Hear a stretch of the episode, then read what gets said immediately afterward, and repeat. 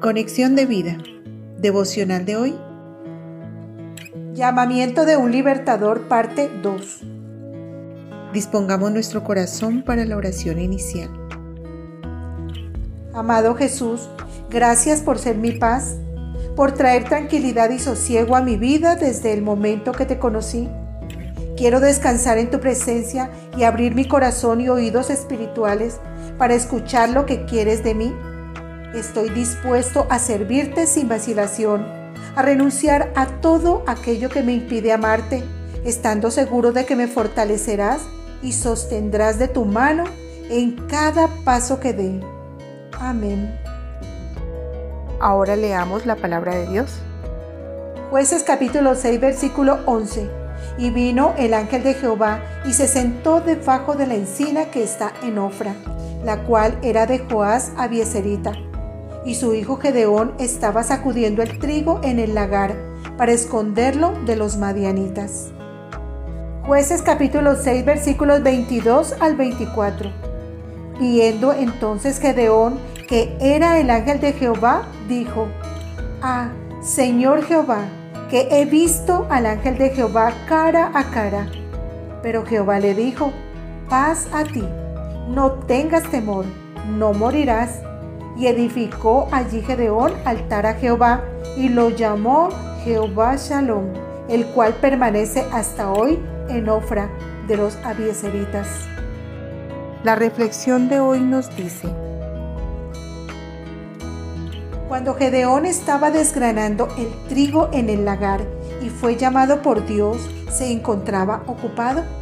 Lo mismo que cuando Jesús escogió a los doce discípulos todos estaban haciendo sus labores. Siempre hemos visto que Dios no llama a gente desocupada, sino a aquellos que están dispuestos a dejarlo todo por seguirle. Los que están seguros de renunciar a sus propias vidas para servirle.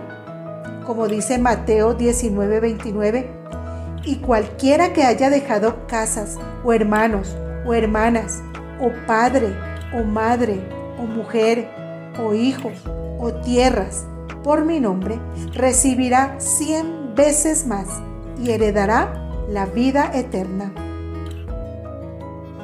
Hermoso es saber que aunque sintamos temor al llamado de Dios, Él nos dice como a Gedeón, paz a ti. Dios se encargará de todos nuestros asuntos cuando decidimos entregar nuestras vidas por entero a Él Gedeón fue escogido para liberar a su pueblo de los madianitas. Vio cara a cara al ángel de Dios y pensó que moriría. Los israelitas tenían muy claro lo que el Señor le había dicho a Moisés en Éxodo 33:20. Dijo más, no podrás ver mi rostro porque no me verá hombre y vivirá.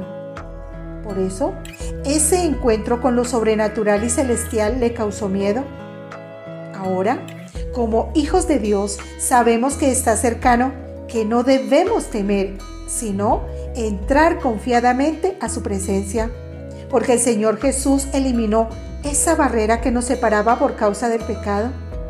Tenemos libertad para relacionarnos con el Dios viviente, poderoso y santo, que nos ama y al que le debemos adoración y exaltación por todo lo que ha hecho por nosotros. Así como Gedeón hizo un altar y lo llamó Jehová Shalom, levantemos un altar en nuestros corazones porque hemos experimentado la paz con Dios a través de Jesucristo, el príncipe de paz que vive en nuestro espíritu y nos invita cada día a descansar en Él, porque tiene el control de cada situación de nuestra vida y nos ha prometido darnos su paz siempre. Por eso, no debemos temer a su llamado. Deleitémonos en su hermosa presencia.